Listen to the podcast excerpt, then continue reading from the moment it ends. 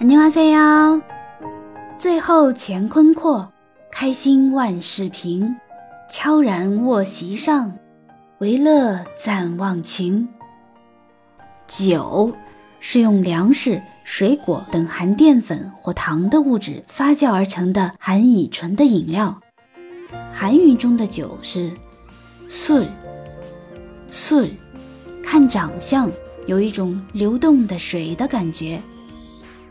酒是人类生活中的重要饮料之一。韩国的酒文化上至农耕时代，历史源远流长，品种繁多，名酒荟萃，享誉世界。其中独占鳌头的便是韩国的烧酒，소 주。 搓煮。韩国的烧酒主原料是大米，通常还配以小麦、大麦或者甘薯等。